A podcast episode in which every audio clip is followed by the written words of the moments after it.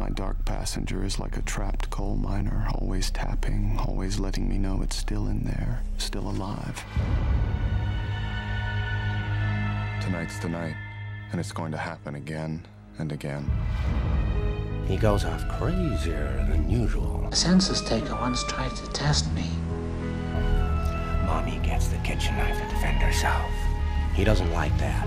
I ate his liver with some fava beans Not one bit. and a nice Chianti. He takes the knife to her, laughing while he does it. He turns to me and he says, Why so serious?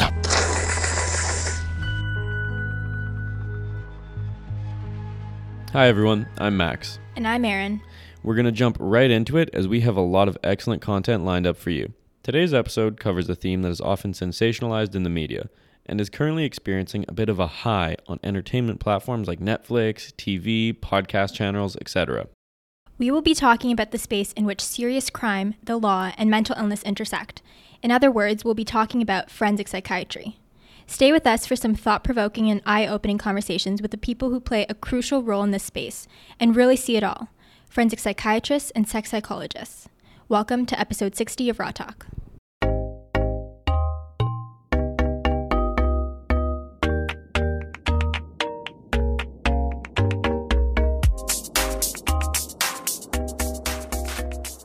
Forensic is really just that joining point of law and another discipline.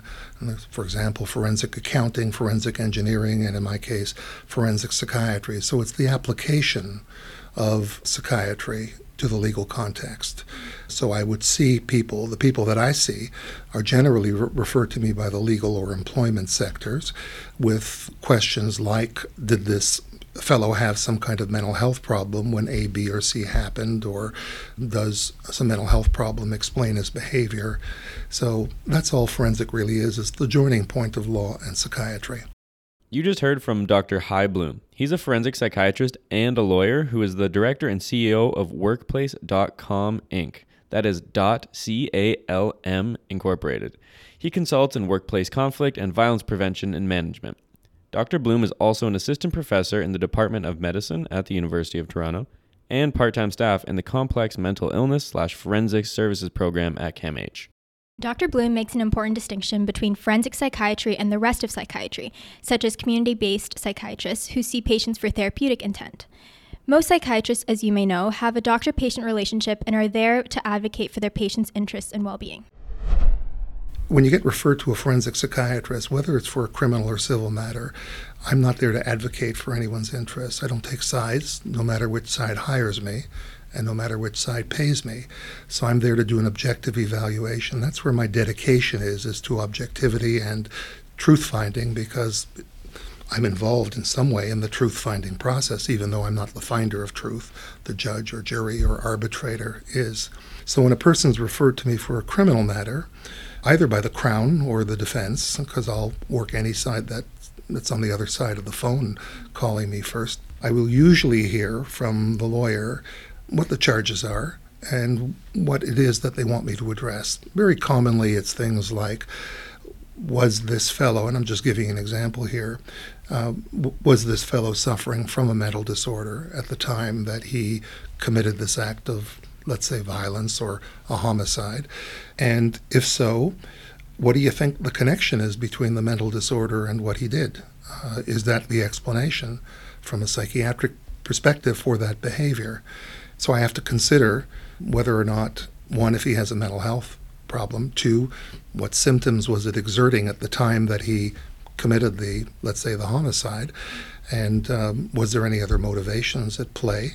And was the mental disorder the instrumental reason for why he did what he did?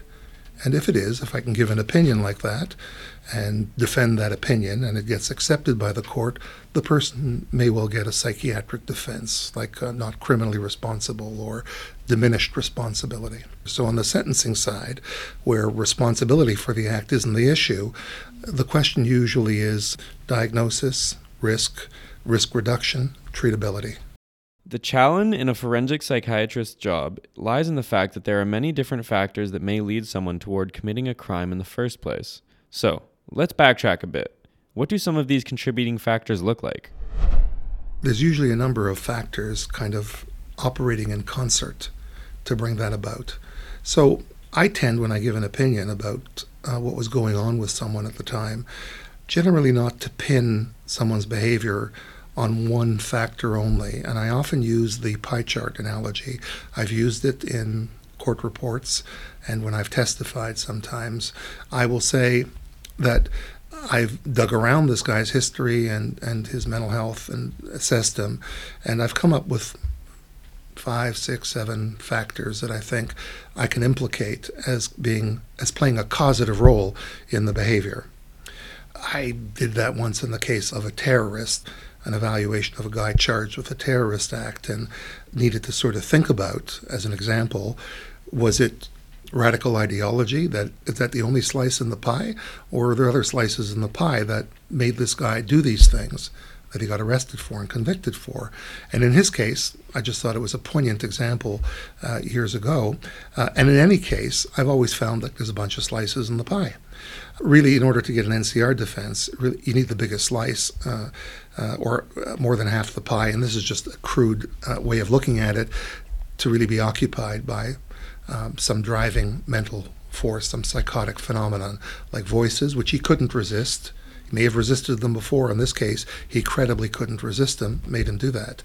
Delusions, believing the guy was Hitler and not the actual victim, caused him to do that. So you got to find that some psychotic explanation really occupies more of the pie chart. But then you're probably going to assign some slice to maybe he was undergoing stress maybe the effects of some drugs. Not enough drugs on board to explain um, the loss of control, but some drugs on board to explain impairment of judgment, disinhibition, things like that.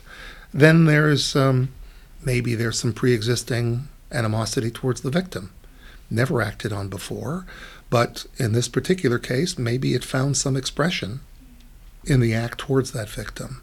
Maybe it's childhood factors. Maybe you see an awful lot of this, by the way, in the forensic arena. You see a lot of people who themselves have been victimized earlier in life physical, psychological, sexual abuse, and neglect, and witnessing violence uh, between the parents and all kinds of things. That's a factor sometimes uh, because it becomes ingrained in the person. They respond to precarious situations in a patterned way. That might be a factor or the factor. It may be something very instrumental, like uh, you know, needing to do something to the victim because it gets you something. So I have to think about all these motivations. Deciding what it, deciding exactly what motivated an accused to do something is really the judge's job. But I can weigh in psychiatrically and may it may or may not help the court out if it's an NCR scenario and they buy my opinion so they've they've accepted the view that the psychotic disorder was the instrumental explanation for the behavior Across individuals who have a mental illness, are there factors or impacts, either genetic or environmental, that may differentiate those who commit crimes from those who do not? All the things that drive um, antisociality in the general population also increase risk of antisocial behavior in the population of people who have a psychotic illness. So, if you look at studies of people with psychotic illness who our criminal justice involved, you see all of the factors that increase criminality generally occurring in their lives, unsurprisingly. Regrettably, that's sometimes when the conversation ends. So, the genetic factors that are there, there's some evidence around the low activity 5-HT allele as having uh, being a vulnerability factor for antisociality. It's also a protective factor if you grow up in a supportive household. If you have that allele and you grow up in a neglectful or abusive setting, then that somewhat uh, increases your risk of manifesting conduct disorder. Uh, there are no determinative genes, but there are gene environment interaction stuff going on. That was Dr. Sandy Simpson. He is the chief of forensic psychiatry and a clinician scientist at CAMH. Dr. Simpson is also an associate professor at the University of Toronto and recently completed his term as the head of forensic psychiatry division at the university. Let's continue listening.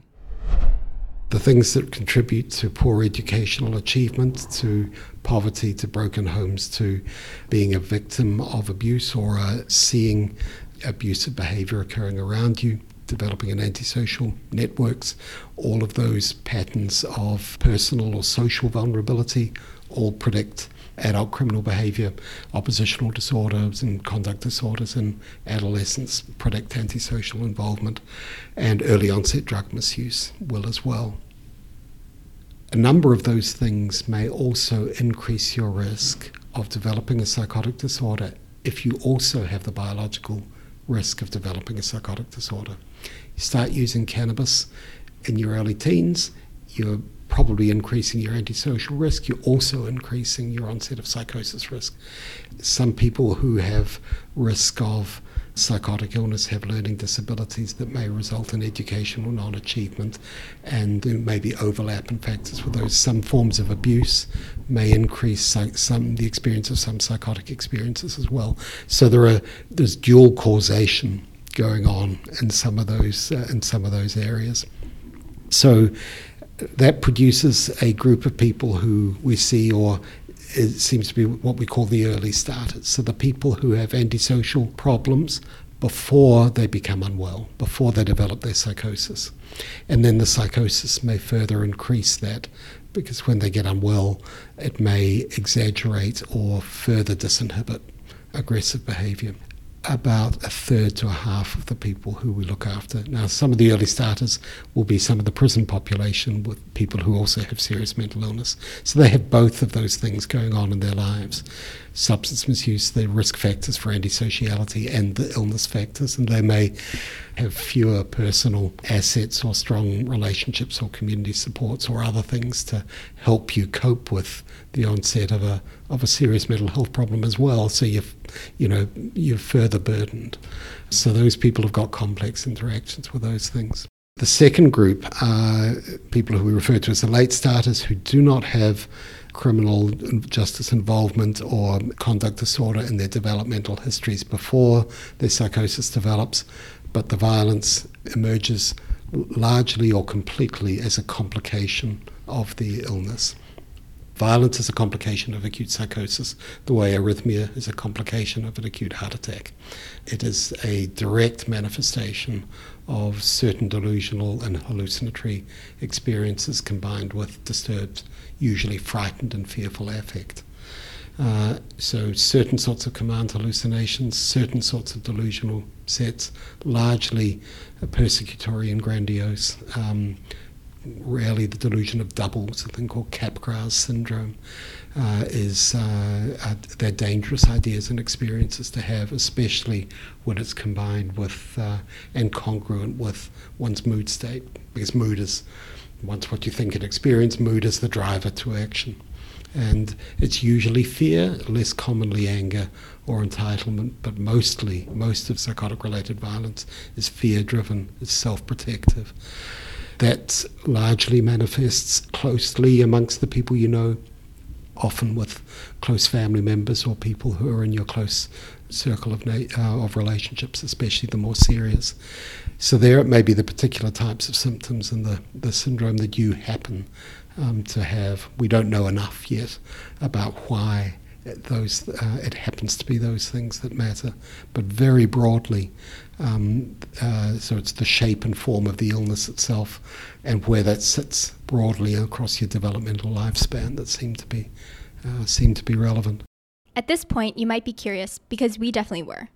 What exactly does the process look like when someone who is suspected to have a mental illness commits a criminal offense, from the point of arrest? And at which points do forensic psychiatrists come in? We asked Dr. Simpson and Dr. Bloom to walk us through this. If somebody's arrested for behaviour that's caused rise to public concern and may be a criminal offence, if you go through to a charge being laid against you, the first issue when the person appears in court is are they able to defend themselves properly? Um, so that's what fitness to stand trial is about. The justice system needs that um, any defendant coming before it is able to defend themselves. Otherwise, the moral and ethical basis of law collapses.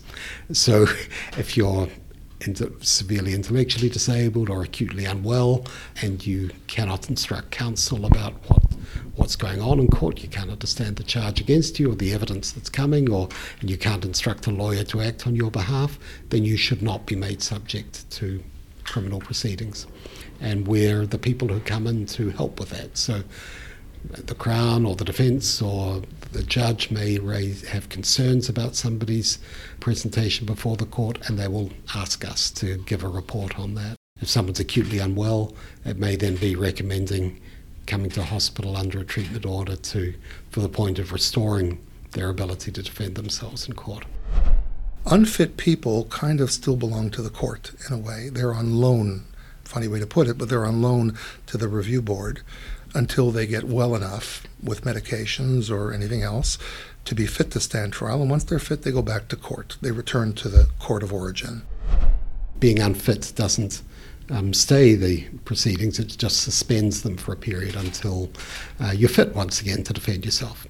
Then the next question is okay, um, so was the person responsible for what they did at the time of the offence? So that's what criminal responsibility is about. So if you're so unwell that you don't know what's called either the nature or quality, so you don't know what it is you're doing, or you don't know that it's morally wrong, so that if you're acting violently, believing that that you're about to be attacked mortally by the devil who will kill you and kill the world, and you fight back, then you don't know the moral wrongfulness of your action. It feels morally right for you as you do it, but in, in terms of external moral wrong, right or wrong, you're doing the wrong thing. And that's what criminal responsibility is about. So then they will ask for uh, expert testimony from one or two or three, depending on how contentious or serious the case is, forensic psychiatrists to give evidence to court about that. So their role isn't to determine whether or not a person is criminally responsible. That is the duty of the court, who are the quote unquote finders of fact, Rather, forensic psychiatrists are there to present their expert testimony to the court based on all of the prior assessments that they've conducted. But throughout all of these assessments, how do they discern whether or not the mental illness was the primary explanation for the behavior and for the committing of the criminal offense, which is what is needed for an NCR? So that's a great question, and that's really a central challenging task, along with deciding whether or not the guy is faking in some way or exaggerating. That's another big problem. But in figuring out whether or not uh, the mental disorder is the responsible agent for the behavior, uh, you do that kind of history and you try to get as much information as you can. And no doubt, no doubt about it, mental state is invariably analyzed retrospectively. I wasn't there at the time. Most of the time, nobody else is exactly there. If there's a victim, uh, he or she was there, but they may, you know, they may have passed because of the act. So there's all kinds of bits of information that provide clues, part of the jigsaw puzzle of this guy's mental state at the time, and I try to put the pieces in. And some pieces come from him, his mental state currently.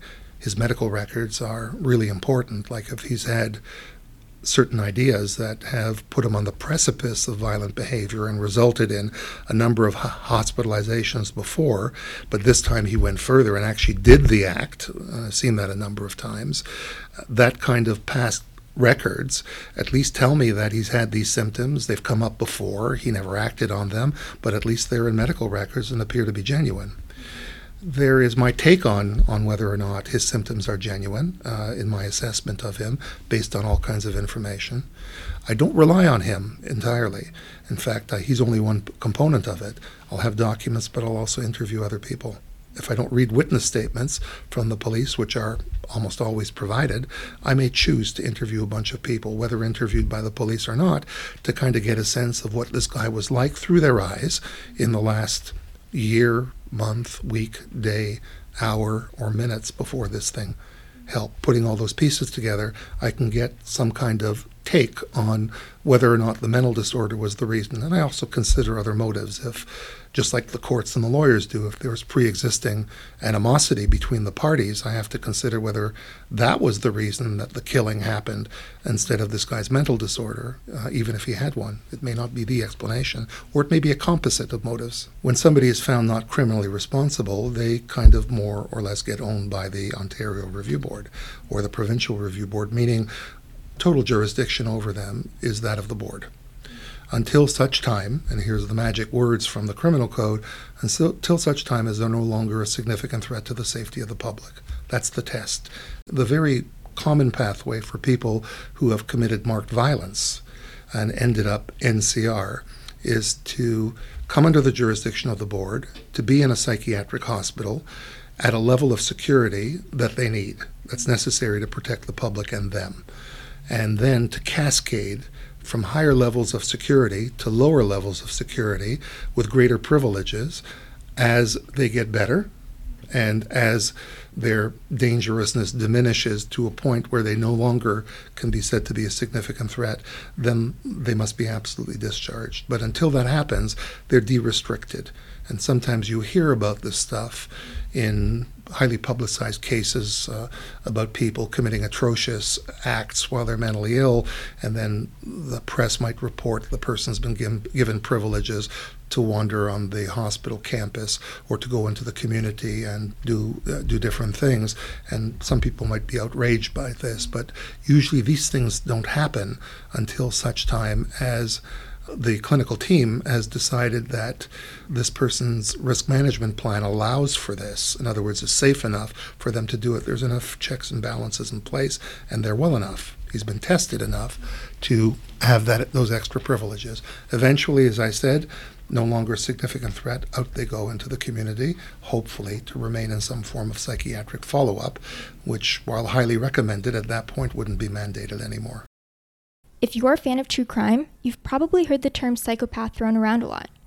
Psychopathy, although not an official clinical diagnosis under the DSM 5 but is classified under antisocial personality disorder, is commonly considered to be a personality disorder characterized by a range of traits and behaviors such as deceptiveness, lack of empathy and guilt, shallow affect, and impulsive behavior. New developments in science suggest that there are brain differences in people with psychopathic tendencies. Could or should they be considered NCR as well? It shouldn't, um, is, is the short answer, but I'll, I'll, just give you a little bit of reasoning behind that. I sometimes, you know, when I'm when I'm doing a talk to trainees, I'll say forensic psychiatry is kind of easy in a way. At the end of the evaluation, all you have to do is say one of three things: person's a um, is a bad apple, a sick apple, or a troubled apple. Troubled apples end up with rehabilitative outcomes. You know, they're given you know, maybe some better sentences with a rehabilitative outcome, like you have to go into therapy. Bad apples end up in jail, and sick apples end up in uh, a mental hospital. Uh, that's just the very crude outline I use when I'm kind of describing it psychopath would, would not fall into the sick apple kind of category ordinarily. It's been tried. You know, uh, for example, I guess the argument would be psychopaths come by their problems honestly, strange as that must sound. They haven't picked them off the shelf. They didn't choose to be a psychopath. They had environmental and genetic factors that kind of took them down that pathway. And consequently, there's even been some work that suggests inconclusively that their brains are a bit different through imaging studies, which is very big right now in, in, in, uh, in my field. Even if that's true, and we're still inconclusive about uh, whether or not uh, the differences in brain structure and function in psychopaths are severe enough to limit their ability uh, around their knowledge of their criminal acts and their impact to justify an NCR defense, our current understanding is that it's a matter of choice as opposed to uh, a matter of defect. They choose not to abide by the same moral standards that everyone else does, rather than they can't abide by the same moral standards. And that's because our test in the criminal code uh, is uh, relatively straightforward in the sense that straight knowledge that this act is legally wrong in this country and that most people would condemn it meaning you understand the legalities and moralities involved. If you do, you don't get an NCR defense. And psychopaths understand that just as well as you and I do. They don't like it, don't want to apply it to themselves, but they get it. Let's pause for a second. It's important to note that all of what we've discussed so far assumes that the defendant has been flagged or picked up to be referred for clinical assessment. But as Dr. Simpson explains, this may not always happen there's a lot of serendipity in your criminal justice pathway where you may maybe you get picked up at court at court that you're suffering from an illness. Maybe your lawyer will flag it and you get an NCR assessment. Or maybe for all sorts of reasons you don't qualify for either of those or you don't want to tell anybody about what's going on inside. Or you you you've offended criminally. It's got nothing to do with your mental illness but you also have mental health problems for all of those reasons, serious mental illness is greatly overrepresented in, in prisons. So, about 15 to 20 percent according by the international epidemiology, of which I've contributed to over the years of a standing prison population, have schizophrenia, bipolar disorder, or current major depression. Health services have a duty of care to those people. So, uh, regardless of whether you wind up on a big F forensic pathway, unfit, NCR, there's a whole large number of people who are in, with serious mental illness who are encountering the criminal justice system who need care. And seeing that as a health opportunity and a health duty has been one of the major things that I've been dedicated to. So, prison epidemiology, the development of assessments of needs, of developing of clinical tools to help with that, developing models of care of what a forensic, of what a prison mental health service should look like. Piloting that, rolling it out, publishing on it has been a sort of half of my academic uh, productivity. And we've been very successful with that. We're now in the women's prison as well as Toronto South Detention Centre. We see just we get referred to us about three and a half thousand people a year through those programs. We see about two and a half thousand of those each year in Toronto South Detention Centre and the Vanier Centre for Women, and we try and get care rapidly wrapped around those people as quickly as possible. They're remand people, so they're turning over quickly. Their average length of stay is less than four weeks in the prison, so we have to move rapidly to detect their need, get referred to treatment services, and try and get them linked up to community services as quickly as we can. So that's a, if we fail that group, then people people suffer and die at their own hand. If we don't treat people with serious mental illness well, then other people in the community can suffer and die because um, we're not treating the people with acute psychosis. Dr. Simpson also points out that too much of our resources are institution based, and there's not enough community based follow up to promote education and skills for reintegration into society. And a potential result of this is that people end up becoming repeat offenders. In general, there's a lack of research and evidence based program creation to better serve and support this vulnerable population, both within the correctional institutions and out in the community. The area, and I use a quote from a New Zealand artist um, called Colin McCahon, who is a great New Zealand abstract, abstract expressionist, uh, has always stuck with me a, a landscape with too few lovers. And forensic is a landscape with too few lovers. We have in the mid teens of endowed chairs in child and adolescent and suicide researchers in the U of T. We have no, we have four endowed chairs in forensic psychiatry in the world. So we have 20, 25 endowed chairs in U of T psychiatry, none of them in forensic. People don't want to attach their name to this area. They don't want to uh, to think about what it's about. It's the other part. Yet here we're uh, we're a third of the hospital. We're, frankly, in my view, putting too much into biological research and not enough into social determinants and social responses. We could shift the dial in terms of outcomes with implementation science research on what we already know. What am I doing?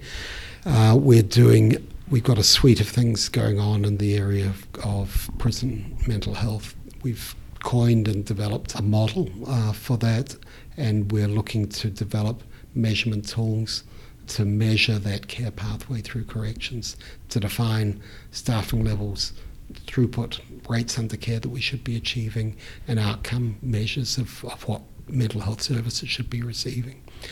To use as a both a design, measure, and audit tool and a resource calculator internationally. So we've piloted it in four centres. Uh, we hope it'll be rolled out soon in, uh, in other major parts of the world so that we could have a measure of what should be happening in that area. So that's, a, that's about a half of what I do. The other part is better understanding the patterns of risk and recovery for people largely with psychosis and violent behaviour. We've studied that at epidemiological levels in terms of homicide epidemiology, both in New Zealand and here, trying to understand it at individual patient level and trying to understand motivation to violence and trying to make sense of what uh, recovery pathways, what packages of treatment work, and how to help people recover from those risks using recovery philosophies, doing that with shared formulations and understandings of risk. So, understanding that whole recovery pathway. And the issues in here are tricky because you will read uh, that there's no relationship between mental illness and violence, that it's the same or less than the general population. That's not true. There is a three to four fold in some populations, seven to eight fold, depending on what your base rate of violence in the population is, increased rate of violent behavior by people who have a psychotic illness. Said baldly like that, that's a very stigmatizing statement. The risk lies in acute psychosis. The risk is symptom driven. So, good care given early uh, reduces that risk to the same level or lower than the general population. So, reducing the stigma, reducing the barriers to risk, having very good services, starting at first episode, but right across the life course for people with psychosis, is the answer to that problem. Not raising stigma, not raising fear. In other words, the increased risk to the public that comes from people with psychotic illness is thoroughly treatable with good services. That's the message we have to give. If you wanted to reduce violent, uh, homicide by people with serious mental illness, uh, they contribute somewhere around about 5% of all societal homicides. So if you think that we're at profound risk to the general population because of people with serious mental illness, whether it's the Vince Li or the Kachkar or the, you know, the other cause celebres that uh, that the media focus on at times. That is only around about five percent of all of society's homicides. So locking up people with mental illness to make the world safer is not the answer. Providing good care for people, decreasing stigma, making services acceptable, um, effective uh, for people is the answer to uh, to the issues of addressing these uh, these questions. Dr. Simpson emphasizes that there is a health duty towards all people with serious mental illness, both within the forensics pathway as well as those who end up in the criminal justice system. It's important for us to appreciate the complexity of these pathways. We are oftentimes exposed to high profile cases of extreme violence in the media, and this can quickly lead us to categorize people and be polarized in our views. But in doing so, we need to be aware of our own biases towards the relationship between mental health and crime. The highly publicized cases do stir up a lot of public opinion, and usually they're centered on extreme violence committed by a guy with a mental health problem. They would be, it's important to really appreciate, and the public wouldn't because I don't think it comes out this way in the media, that these are outlier cases, and that extreme violence by mentally ill individuals is very uncommon. In fact, the more common statistic is that if you have a serious mental disorder, like schizophrenia, you're more likely to be a victim of violence than a victimizer. You know, I'm, I'm oversimplifying. Other factors can come together, and your mental disorder can turn out to be more dangerous. But at baseline, the mental disorder is really not synonymous with having violent tendencies, but that's portrayed that way sometimes in the media. We are often exposed to such extreme examples of violence in the media, as Dr. Bloom points out. Dr. Simpson gives us his take on some of these issues, including gun violence and mass killings. Most mass killing is done by guns, but as we saw in Sri Lanka over the weekend, it's done in other ways as well. So, hate driven mass crimes, or it can be done. We've just had the one year anniversary of the North York van mass killing and we've seen that in Europe as well with people driving vans and trucks into crowds. So the, they're not the same thing. Last year was a bad year for gun violence in Toronto. Almost none of that had anything to do with, with mental illness. And the only one that where that was raised significantly was the Danforth incident, and the, the man probably had some mental health issues, but we don't know what. And he died in that as a part of that, I think, by his own hand. But we don't know anything further about that. He would not have done that if we didn't have a problem with the availability of handguns amongst antisocial young men, because he got the gun from his brother, it would seem. That was the way it was reported. And that gun was part of an antisocial subculture. If we want to reduce gun related homicides, there is very good evidence based ways that that can be done. The best evidence for that comes out of the public health guided initiatives around knife crime in Scotland. And it was built on local neighbourhood interventions in, in antisocial impoverished parts of the states where they developed public health strategies around uh, reducing gun crime. And the great thing about the states is that because the funding for those programs went on and came off and went on and came off, they can show when the services are on, gun crime goes down, services come off, gun crime rises. So you get these obscene natural experiments. but Glasgow was the knife homicide capital of Europe in the early 2000s. They didn't have one knife homicide in Scotland last year. But how did they do it? They targeted the antisocial gangs and got the leaders of those out.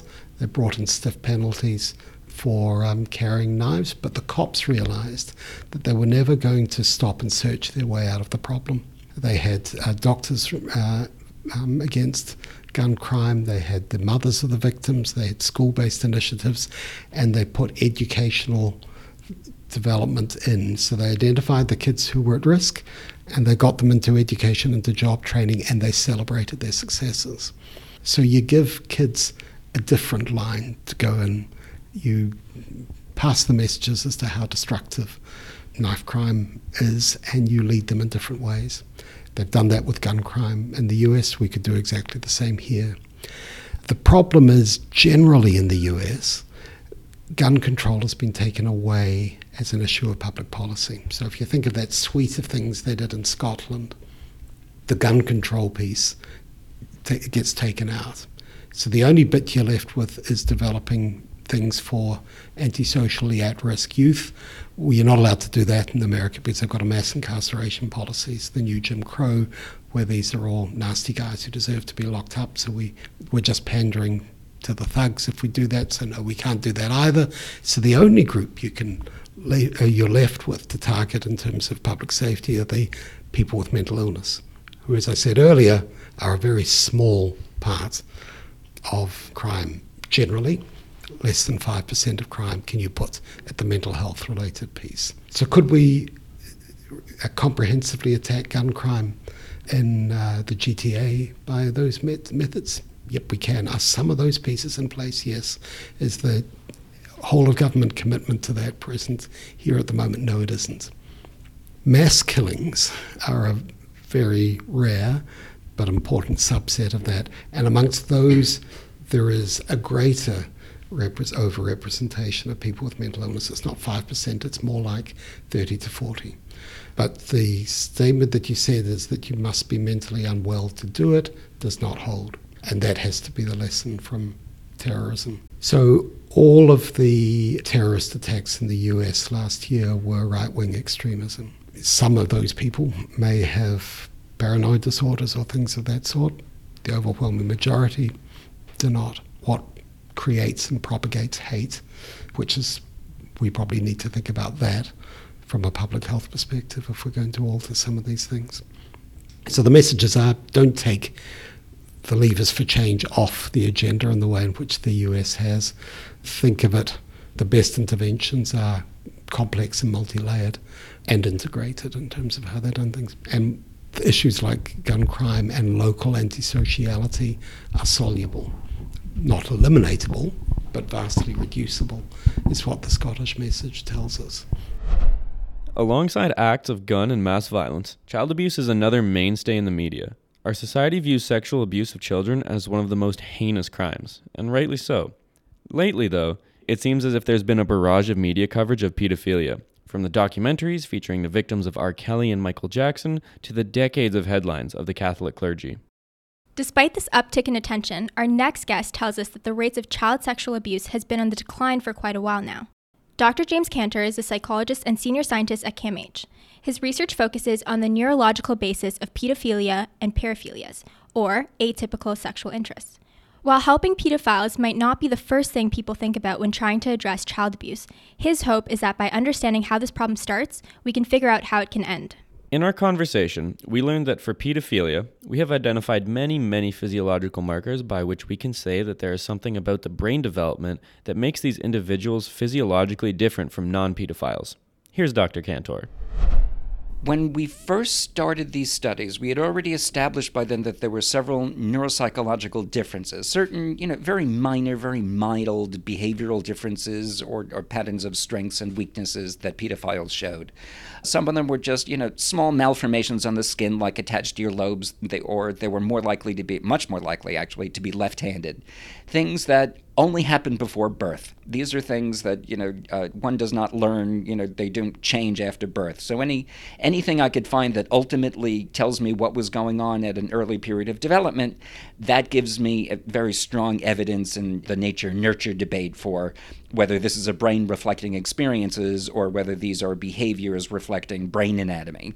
Now, in our first MRI studies, really all we were expecting was stuff to be on the surface of the brain. That's where, you know, it's all the gray matter was, and in those days, you know, that's where everything interesting was. So that's what we were looking for.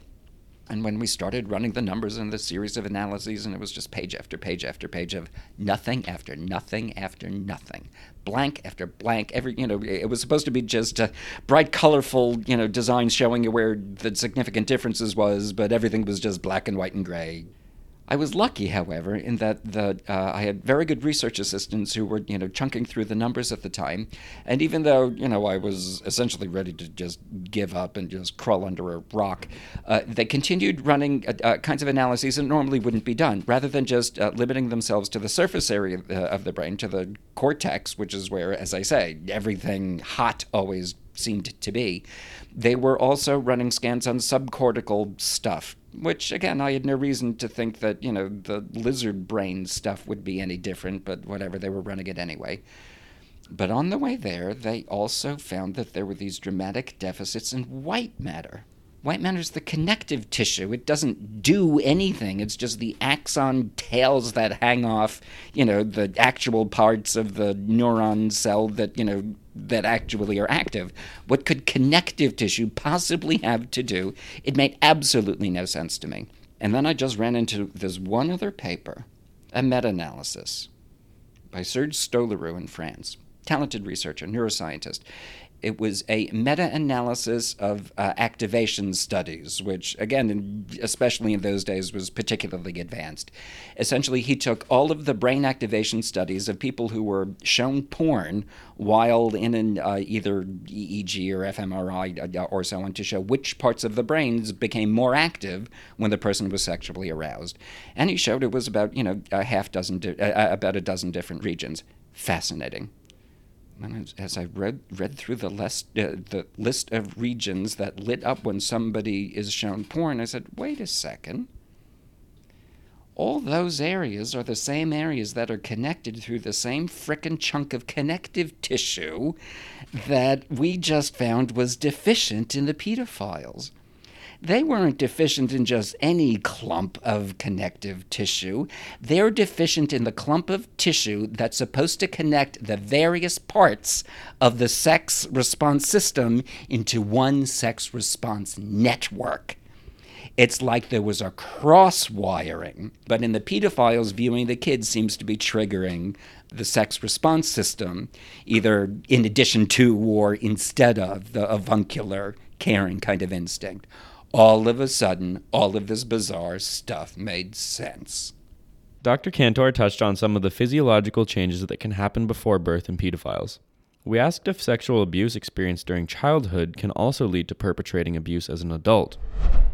The thing that seems to affect the brain when it suffers abuse is not the kind of abuse, but the stress the person was under all of the research on how the brain responds long term to stress show the same thing whether uh, whether it was sexual abuse, non-sexual violent abuse, or even just neglect.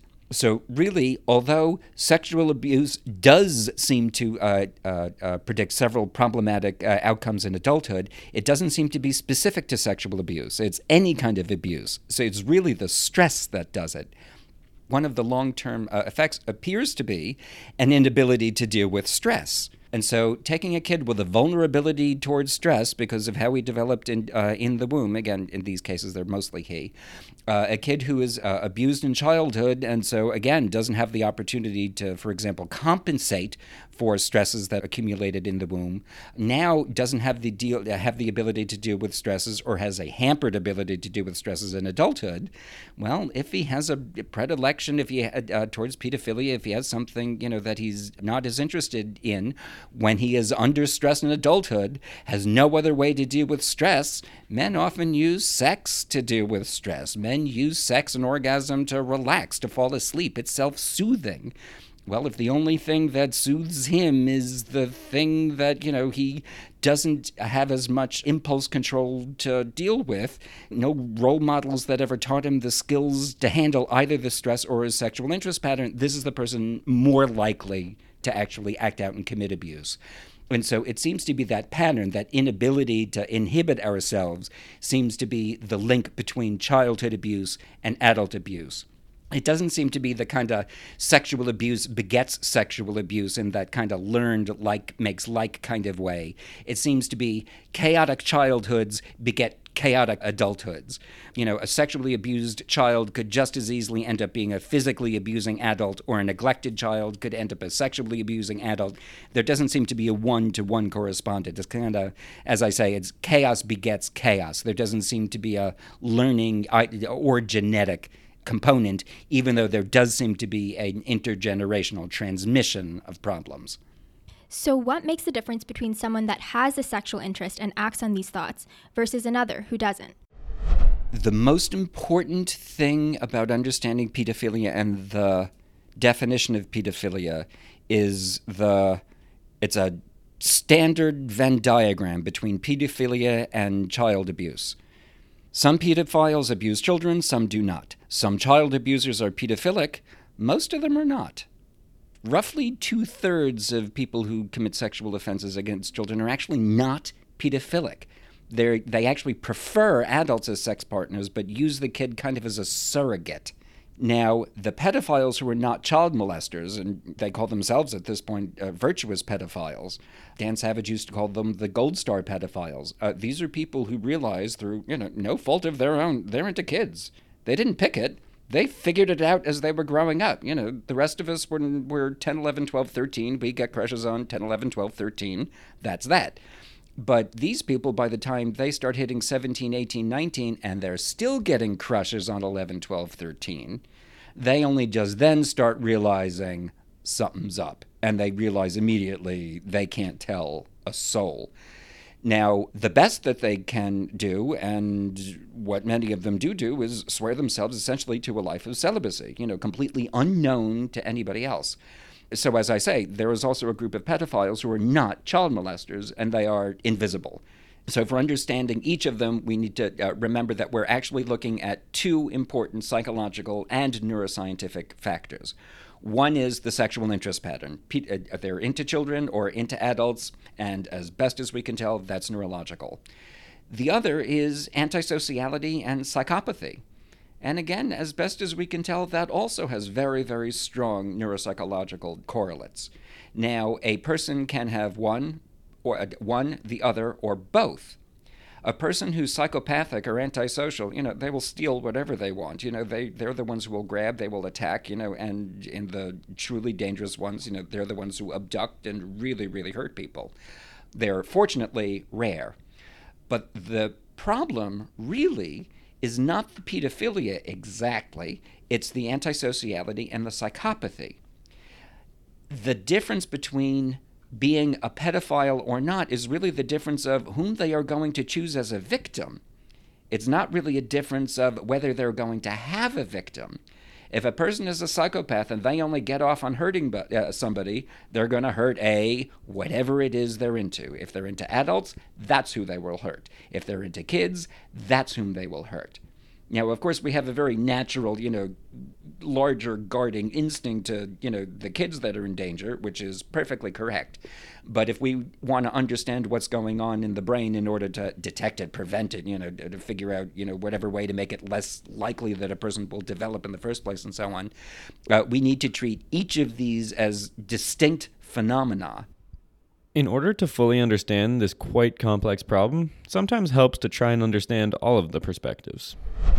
The pedophiles themselves, in general, do not want to be pedophiles. They would don't want. A, a, imagine what a curse it is to have to live an entire life with a sexual interest pattern you cannot express ever, once, zero tolerance, no exceptions, not so much as porn.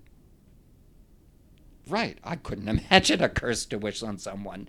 But that's the situation they're in, and if we could prevent that them from being that, in that position, they would love for me to be able to find a way to treat this, or prevent it from developing in the first place. An attempt to find a conversion therapy, you know, is a very very different ethical situation than for you know regular gays and lesbians, you know, where have a good time, get married, enjoy. Dr. Cantor tells us that there have been attempts to change pedophiles into non pedophiles, but such claims haven't really been legitimate or successful thus far. Dr. Cantor also described a very stark climate for people who have these types of sexual desires. He often hears from clients he treats that they wish they didn't experience these feelings, yet these aren't things that they can necessarily just turn off. So, in light of this, what kinds of supports are there for pedophiles? Are there resources they can access to help them avoid acting on their desires? There's a group that I, you know, cannot endorse enough, and they call themselves the virtuous pedophiles. It took me a while to be able to say that phrase because it just is such a counterintuitive phrase, but I've gotten used to it and it actually does fit. So these are people who recognize their sexual attractions to children, and because, of course, they have no other place to turn, they support each other that sometimes it's just reminding each other that they're not the only one in the world and it's just you know random just kind of chit chat just with the only other people who know their deepest darkest secrets so they feel like they have a greater attachment than they can or a, a different but very important kind of attachment that they can't with their friends in their regular physical offline lives their website is uh, virped.org, virtuouspedophiles.org. I would like to be able to send people in to therapists. Unfortunately, the mandatory reporting situation has made that very, very difficult. If we think that there's a child some uh, uh, someplace uh, in need of protection, if uh, they're being abused, for example, by somebody in their family, we find out about it. We have to report that to the Children's Aid Society and to anybody else as necessary to protect that child. That's perfectly fine. Unfortunately, the way things go and the way people behave is not exactly according to the letter of the regulation, but according to what they think will get them sued. We need to have some specific method, either anonymous or some statement that the mental health professionals can use, really to give us the kind of confidentiality that other jurisdictions have. I can understand the idea you know, oh my God, you know somebody is being hurt, you want to report them to the police in order to stop the hurt. But really, once you permit that, all you're doing is stopping the person from making, from telling the shrink in the first place. You haven't protected anybody. The hysterical public and the legislators are tap, patting themselves on the back for being bad by the bad, yeah, bad to the bad guys. But all they've done is driven the problem underground where we can't help anybody. It's insane. When a sex offender is convicted, what does the rehabilitation process look like? Many programs have been put in place to treat sex offenders, but very few of them are based on any kind of science. I, I don't know what to call it. The closest term I have is um, when Stephen Colbert said truthiness. These treatments are filled with therapy ishness you know, it's a lot of stuff that, you know, it borrows terms that are familiar. You know, it uses terms like CBT and it says learning and, you know, it looks legit, but none of them have been tested. It's not like anybody, you know, let's take 100 people, put them in this program, another 100 people, put them in that program, and look up what happens in 10 years. Nobody's done that kind of stuff. Uh, or at least to the extent that kind of thing has happened, uh, the answer has been the treatment really doesn't matter the primary thing that makes the difference between somebody who's going to commit another offense or not is exactly the thing that the public doesn't want to hear give these people a chance to reintegrate into society in a healthy way. Help them find a job, get an education, help them, you know, rehabilitate themselves, find a place to live, find a place to work. When people have a life worth defending, they will do what they need to defend their life and keep on the straight and narrow. When people have nothing left to lose, they behave like people with nothing left to lose. But all we've done with these angry policies is make sure they have nothing to lose. We should help them. But that requires a level of empathy, mercy, forgiveness, and understanding that is unheard of today. One of the most wonderful phrases I heard to help people get past the unbridled anger that is really fueling this kind of hysterical legislation is to forgive people not because they deserve forgiveness, but because you deserve peace we have every reason i understand it's hard and that you know the gut reaction is the anger but that's not where the solution's going to be Taking in all that we've touched on in this episode, we can now deeply appreciate the work that professionals in the forensics field do on a daily basis. The popularity of true crime has skyrocketed. From our beloved serial podcast to Netflix's Making a Murderer, and recently, Conversations with a Killer, the Ted Bundy tapes. Many of us really gravitate towards true crime, but have you ever wondered why? Maybe because the subject matter itself is compelling. It's inherently intriguing. But at the root of it, true crime stories are stories about the human condition. What drives someone to commit such extreme morbid acts? We want to understand human behavior and the forces behind something that we could only imagine to be inconceivable. We are curious about other people's stories. And it's also an opportunity for us to learn about the broader societal structures we live in that house issues like mental health, sexual and physical abuse, and neglect. And I think today's episode helped us do just that. Our wonderful guests helped us open our eyes to an area and a population that our society may tend to turn away from. We would like to thank Dr. Bloom for your insights into the intersection of the criminal justice system and the practice of forensic psychiatry. To Dr. Simpson for your reminder that our society's health duty towards all individuals with serious mental illness, and to Dr. Cantor for your frank discussion on the science of paraphilia and pedophilia, and for creating a little empathy with regards to those phenomena. Today's episode was hosted by Max and myself, Aaron. Help with content production by James and Alex. Production and sound design by Max. Until, next time, keep, it, raw. Raw Talk Podcast is a student presentation of the Institute of Medical Science in the Faculty of Medicine at the University of Toronto. The opinions expressed on the show are not necessarily those of the IMS, the Faculty of Medicine, or the university. To learn more about the show, visit our website at rawtalkpodcast.com and stay up to date by following us on Twitter, Instagram, and Facebook at Raw Talk Podcast. Support the show by using the affiliate link on our website when you shop on Amazon. Also, don't forget to subscribe on iTunes, Spotify, or wherever else you listen to podcasts and rate us five stars. Until next time, keep it raw.